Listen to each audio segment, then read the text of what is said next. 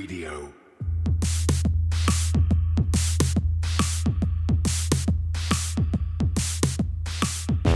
You're listening to Cryptocurrent, the only podcast that explores the bold projects, exciting opportunities, and the growing reach of blockchain and cryptocurrency. Whether you've got skin in the game or you're just crypto curious, keep an open mind, enjoy the conversation, and stay cryptocurrent. Now, here's your host, Richard Carthon. Today's podcast is brought to you by Findora, a public blockchain with programmable privacy. Findora has on chain confidentiality for stablecoins, wrap tokens, NFTs, DeFi, and more. Findora solves the privacy issue inherent in today's blockchains, which is confidentiality, auditability, programmability, and interoperability. Findora provides you with the tools, documentation, and support to help you build your applications. For more information, go to findora.org. Again, that's findora.org. And now for today's episode.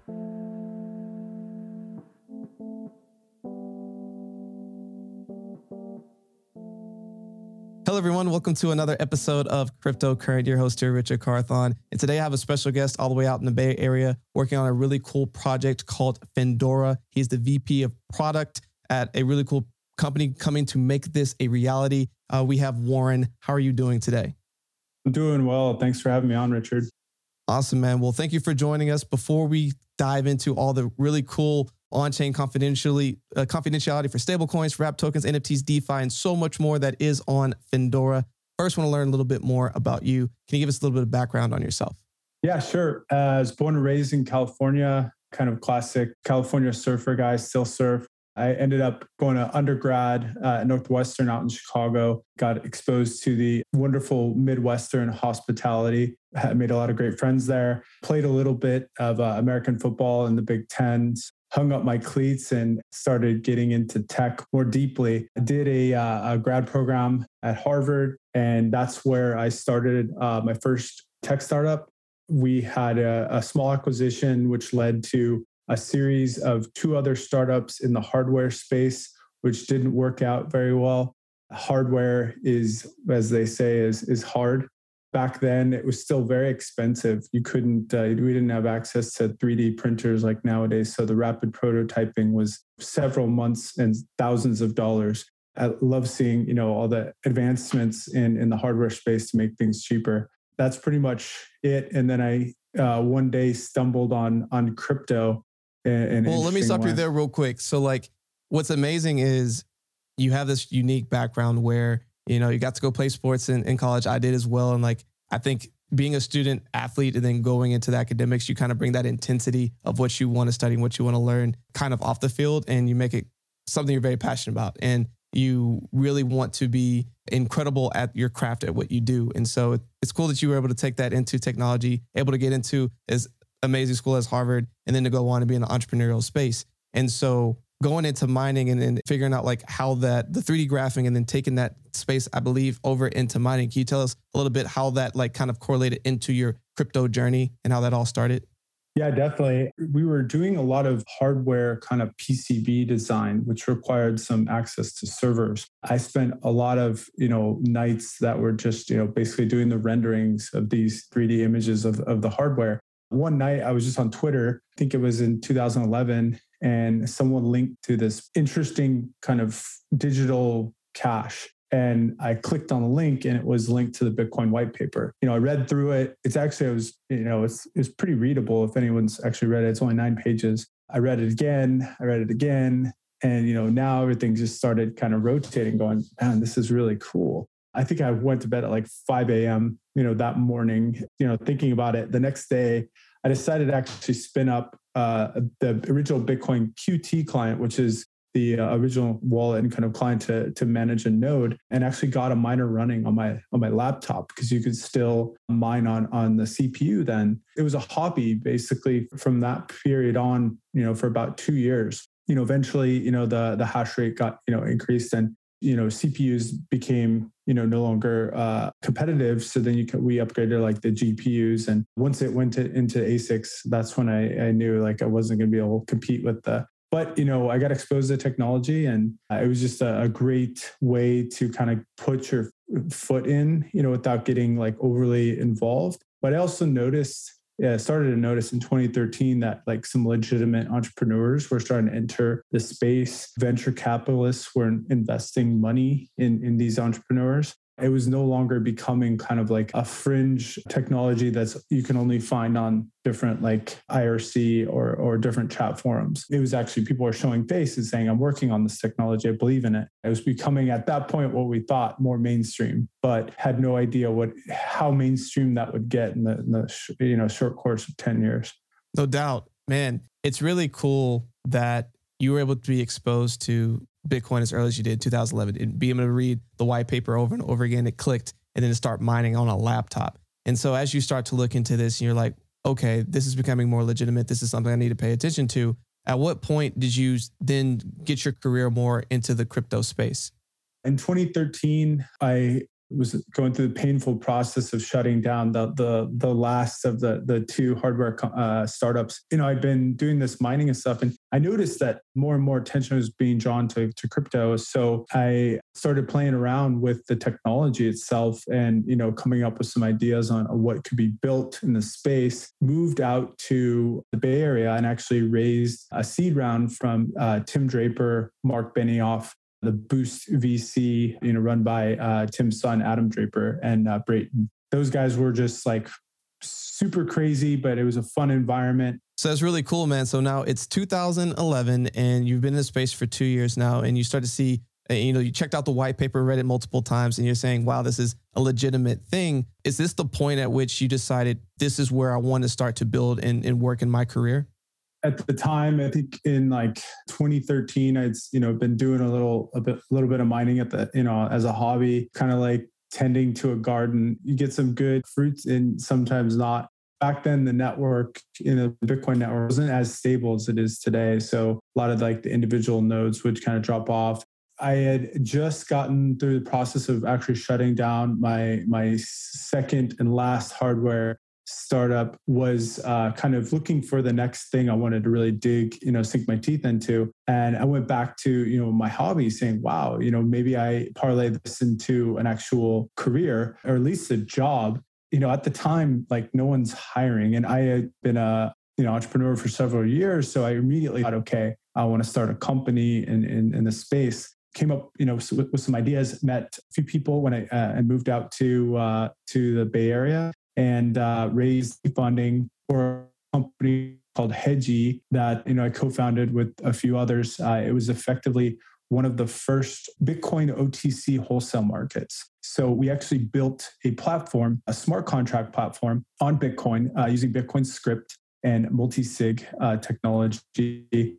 At the time, you know, miners weren't venture backed; they were kind of just small so we wanted to introduce and, and, kind of build out and help build out an OTC market, you know, for Bitcoin, which really didn't exist at the time. This platform would kind of help the Bitcoin miners to to sell to institutional investors, which were you know KYC and everything, and it gave the institutional investors you know access to you know large we call blocks of Bitcoin and particularly like Bitcoin that that didn't have much transaction history. So institutions kind of liked because they knew it was like fresh coin. So we built that out for a couple of years. We ended up selling the the platform to a company called Wyre which is kind of uh, they were you know doing a lot of stuff back then. We actually had uh, someone previously on the show from Wyre so that's awesome. Yeah, and then 2016, I think. So I actually joined uh, Ripple uh, at the time, and you know, for a Bitcoiner like me and like all my friends joining Ripple was like, whoa, that's that's a completely different you know technology. But I was I, I kind of had wanted to get exposure to more technology outside of just classic kind of UTXO style Bitcoin networks.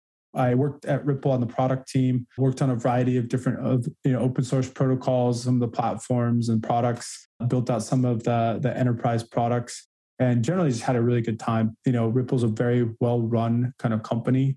You know, recently decided to uh, after after four and a half years in investing there, uh, you know, decided to kind of jump ship and and and uh, and and start something new. Man, so again, a very robust background in the crypto space and with all of that being able to go from one company to another seeing these opportunities seeing how everything has been able to grow and kind of gets you to this current place where you are, where you now starting your own company again in, in, in doing Findora. What made you want to leave Ripple and create this? So first of all, you know, what is Findora and what is the problem that you're trying to solve right now in this space? Yeah, sure. I had found out about Findora through the Stanford blockchain conference, I think a couple of years ago. And it was actually a research project back then. Uh, and they, the researchers were doing some interesting work, particularly on you know using zero knowledge proofs to introduce privacy to you know public blockchain. I saw an opportunity to join uh, you know what's now called Discreet Labs as the VP product. You know, I joined at a time where you know, Findora was still very much kind of in the research phase and hadn't really been production or commercial or industrialized into a, a commercial or, or uh, production blockchain.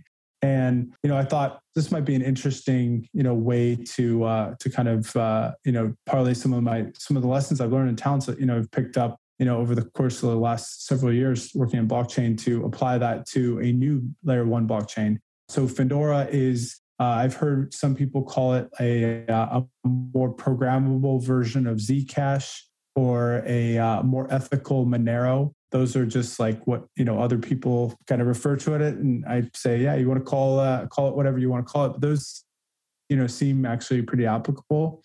It's more programmable than zcash in, in the form that you can actually issue uh, tokens particularly private tokens on the network. So imagine like an ERC20 style token, but that can be issued and managed in a private way. And you know, there's a lot of reasons why that's important, particularly around kind of like stable coins. But you have the option, you know, to, to be, you know, fully private or or uh, more transparent, just like a, a, classic, you know, Bitcoin transaction. So uh, there's a lot of kind of choice that a user can have on, on like if they want to maintain their privacy or not.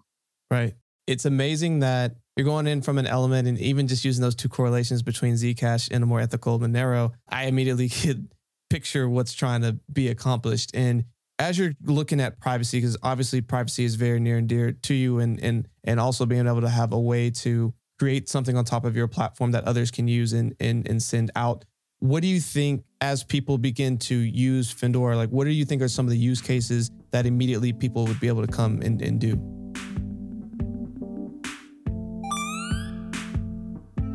We all know there's a race to acquire more Bitcoin. Why not earn more with what you already have? With Tantra Labs app, you can put your Bitcoin to work with up to 12% interest backed in Bitcoin per year, currently the highest interest rate in the industry. So, how does it all work? First, go to tantralabs.io and follow the steps to sign up. Second, after approval, deposit as much or as little as you like. Third, sit back and watch your Bitcoin work for you at 12% interest back per year. Lock in your 12% now by signing up at tantralabs.io, or you can click on the link in our show notes and on our website. Yeah, sure. I mean, you know, I go. It kind of goes back to. Uh, I think there's a lot of great projects out there. Uh, you know, and every everyone's kind of you know passionate about their their projects. But there are very few projects that are actually purposeful, and purposeful meaning you know they actually solve a problem. So I think the Findora blockchain particularly solves an interesting problem around privacy. To date, I think the cryptocurrency or blockchain kind of industry has failed when it comes to privacy. You know, the, the Bitcoin white paper, for instance, you know, nine pages, it only dedicates a half a page to privacy. And the suggestion is basically keep your public key private, which doesn't make sense because if I want you to send me Bitcoin, I got to share my public key. And then it's, oh, rotate your key so that, you know, every transaction is, is, is you know, it can, it can be changed. But that doesn't really mask the the actual unspent you know transactions that well and then also it's not tenable for something like an account based you know blockchain so there's a lot of privacy guidelines on like what to do but they're like some of them are like 12 steps and require like you know vpning and and, and doing you know a bunch of like advanced kind of tradecraft that that most people aren't just going to do it. They, they, they don't want to go to that extent. So I think, you know, in some ways, you know, we failed at, at privacy and, and, and it starts with making privacy more, you know, simpler and more accessible, making it optional, but also default, building it from the ground up. So that, that's really what Findora is kind of focused on is making, you know, those privacy systems really really useful and making them so easy to use that you know they just they can be used by default. It's like very similar to when the you know the dawn of the internet before there was uh, ssl or or um, tls you know to to you know the https to make uh, browsing more secure and private. We're kind of in that phase right now where you know people can basically, you know, and understand exactly what, you're looking up online, people can watch what you're paying, you know, for or transacting on these. I don't think that's what we want for for users. So Findora is kind of focused on that. A lot of use cases that kind of build on that. One is just classic payments use cases. Two is you know token issuance and tokenization of different assets. And then we recently actually introduced uh, Ethereum, the Ethereum Virtual Machine or EVM support for Findora. So you can actually use Ethereum precompiled contracts on Findora. You can also use all the Ethereum tools like Truffle to deploy and manage smart contracts on, on Findora. And you can also, you know, issue uh, similar to ERC20 tokens or the uh, ERC 721 non-fungible tokens or NFTs on Findora. Now, the only wrinkle is the EVM piece isn't, we haven't introduced privacy to that piece yet. And then eventually, you know, we will introduce more privacy to, to the EVM, which will, we hope, you know, will, will enhance the kind of retention of some of those users that are already utilizing, you know, some of the, the core technology. Yeah. You know, when you're going with a lot of information with like zero proof knowledge and creating privacy and doing that, as soon as you bring in the Ethereum blockchain, unfortunately, a lot of that kind of goes out the window. And so it's very interesting to see how you're going to be able to still have the flexibility and the fluid fluidity of being able to like go within these blockchains, have that interoperability, but still provide that privacy. So I think however you're able to create the same type of systems on your platform that play well with Ethereum, this could link up to more interoperability with other platforms looking for more privacy and secure ways as well. Is that kind of the play right now? Is like figuring out how do we do this with like an Ethereum blockchain, and then how do we scale that to other blockchains that are out there? Exactly. Yeah. And you know the way the way I look at you know Findora, it's kind of like a uh, third generation blockchain. And what I mean by that is third generation blockchains are incredibly modular, meaning they use like different components. So, like for instance, we you know Findora uses Tendermint for consensus, which is a modular consensus design, which can be pulled out, you know, or, or plugged in and so we use that because Tendermint is, is hardened, it's battle tested. We, we think it, it scales really well. We decided to use that, you know, the modularity of the, the data storage layer and everything. So we've, you know, created all these modules and kind of glued them together. It helps it better for, for testing and kind of uh, more, you know, security with the, within the system. But, you know, third generation blockchains are also interoperable. So at that layer one, extending that interoperability through trustless bridges, and you know other ways to kind of extend you know into these other networks we think is really really important. Bitcoin is kind of a monolith in the sense that it doesn't really work well with other networks which is by its design which is fine. You know i'm a, still a big in bitcoin but i think the the market needs more interoperable blockchains as well where you start to see you know interconnectivity across these blockchains which are you know each blockchain is good for certain kind of uh, uh, use cases and, and and attributes. But being able to transfer into other networks should be seamless. Unfortunately it's not. They're very siloed. So third generation blockchains need to be you know more interoperable too.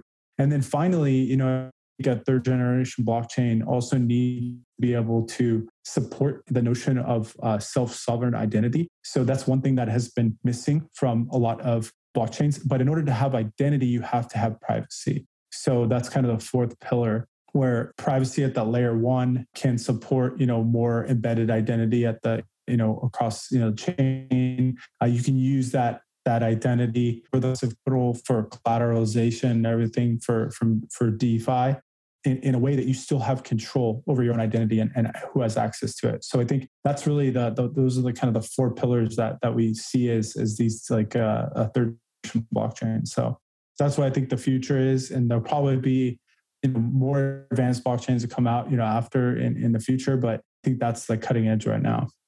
And I think you have a lot of great points there. And as you go back and re-listen to those four points, and everyone listening right now, I recommend that you do that. It's getting to the point where all four of those are working seamlessly, just like you said about interoperability. It's a very hard gap to fill, in my opinion. And when I think about mass adoption, it's when you have all four of those working, you don't have to think twice about it. They're just happening. Just like you said, the way that I like to frame it is that there's a lot of islands that are being built and not enough bridges and the companies that are coming together to create the bridges to merge all of these amazing islands together and build these highways so everything can flow a lot better. You being from the Bay Area, you know the Golden Gate Bridge, how important that was for building that and, allowing a better flow of going from one side of a city to another. It's so important that companies begin to create these bridges, which is interoperability. And the four pillars you just said, as people are able to create them together, that's what I see as that next step of truly getting to a place where anyone can pick this up and start using it in a more comprehensive, secure, and, and safe way. Yeah, definitely. I love the the bridge analogy. It's when you have Bay Area sports teams that are Oakland A's and the, the San Francisco Giants, which happen to both be good this year. They're connected by a single bridge, right? So you get fans on both sides. Uh, you know, there's a lot of tribalism in crypto, so maybe it's a it's a way to connect the fans. exactly, exactly, man. But with with that said, you know, there's a lot going on in the greater crypto world. And you know, we we talked a lot about privacy. The reoccurring every year, every bull cycle, every time it happens, one of the things that typically comes up is China banning crypto. What do you think? Why do you think this is a reoccurring thing that just keeps coming up?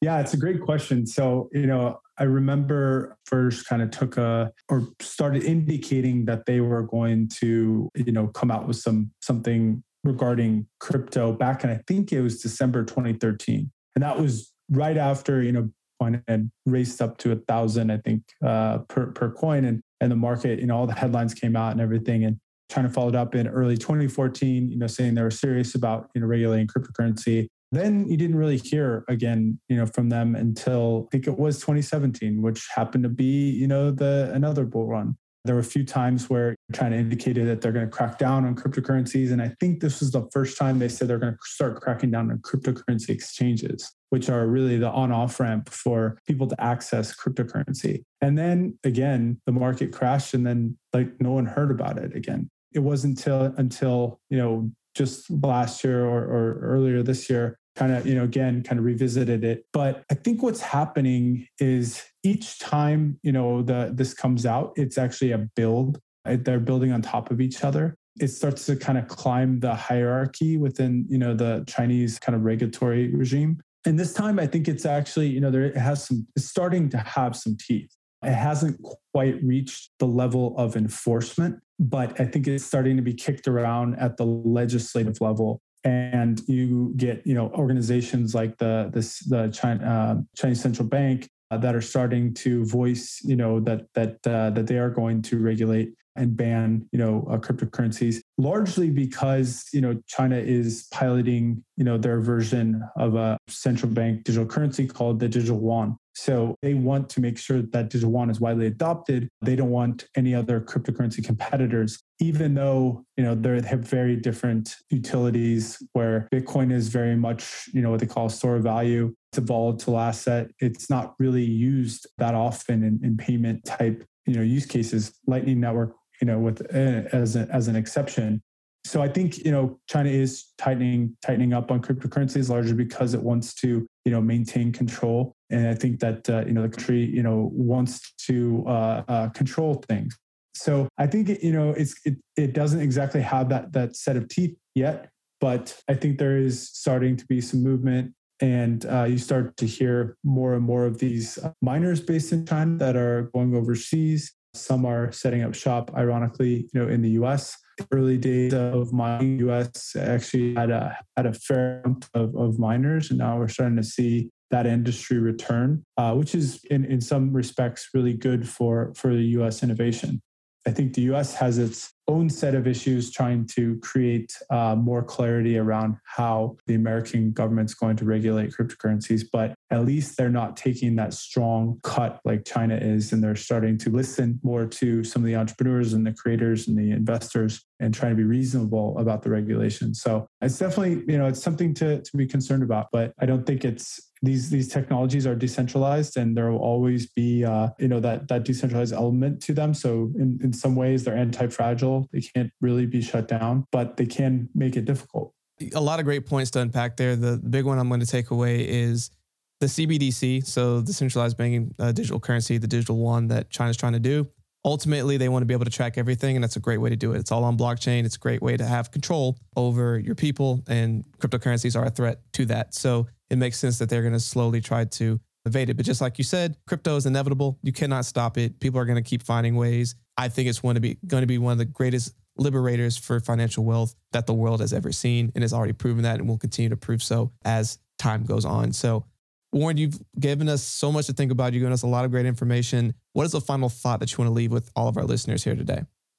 I'd probably say, you know, be sure to keep your eyes on the topic of privacy. As these companies, you know, grow bigger and bigger, the the fangs of the world, you know, privacy is becoming a bigger and bigger topic. As users, we have to make sure that we defend our privacy and ensure that we have control over it it's something that should be uh, you know also applied to to cryptocurrency. We don't want to you know recreate the same mistakes that were made you know early days in the internet where you know you just ended up with you know a handful of companies that kind of control a lot of the access. We want to ensure you know through the you know web3 development that you know users do have more control and that that starts with the privacy. So i would definitely encourage people to get more involved you know support privacy initiatives kind of across the board inside and outside of, of uh, crypto and blockchain.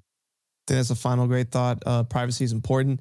Um, it's essential to your livelihood, and it's important that you keep we keep all furthering our, our lives and how we can keep things more secure. So I appreciate that final thought. What are ways that people can connect with you and learn more about what's going on with Findora?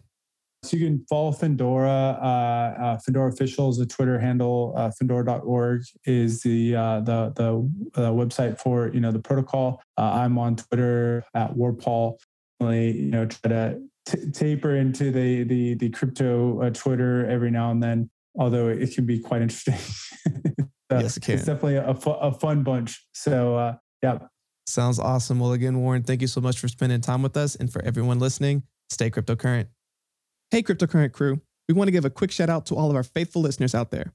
It's been an amazing journey, and we really appreciate your support throughout the years as we've been growing as a community. Each episode, we decided that we would start sharing some of the reviews that you were leaving for us. For today, we would like to share this review. Today's review comes from Pirate M, who said, This podcast is great. I didn't know that much about cryptocurrency before I started listening, but now I feel great. The topics covered and guests are all fantastic. Additionally, the information is easy to understand, even if you aren't that well versed, because of how entertaining the whole show is. We sincerely appreciate this review and all reviews, and would like to ask that if you're enjoying our show, please take a quick moment to go and leave a review on our podcast so that hopefully we can be highlighting your review next. Simply go to our show notes or go to our website where we have a link where you can share your review today. Hey everyone, I hope you enjoyed today's episode. For more information on today's episode and all of our episodes, please visit us at www.crypto-current.co. You can also find a link in the show notes. Want to stay up to date in the latest news in cryptocurrency? Sign up for our newsletter today. You'll receive daily emails Monday through Friday that are personalized and curated content specific to you and your interest, powered by artificial intelligence. You can either go to our show notes or go to our website to sign up today. Are you an accredited investor looking to invest in cryptocurrency? Crescent City Capital can help. Go to crescentcitycapital.com for more information. I don't know if you've noticed, but the quality of our podcast each week are improving. I can only thank my amazing producer, Andrew DeRitter with DeRitter Productions, who has been putting all of this together. If you have any podcast, music, or audio needs, please go to DeRitterProductions.com. That's D E R I T T E R Productions.com.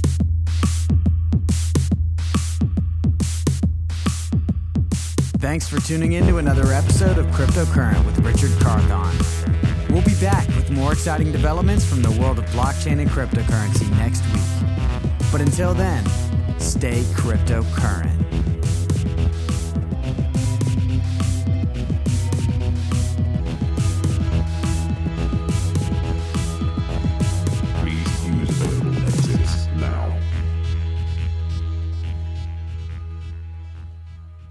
Thank you for joining us for another episode of Cryptocurrent. Just one quick reminder Cryptocurrent is a cryptocurrency and blockchain education platform that's bridging the gap between the curious newcomers who are just discovering the space and the thought leaders who are shaping its future. All opinions expressed by Richard Carthon, the cryptocurrent team, and their guests on this show are exclusively their own opinions. You should not treat any opinion expressed by Richard, the team, and their guests as a specific inducement to make a particular investment or to follow his financial advice. This show and any other cryptocurrency production is exclusively for informational purposes.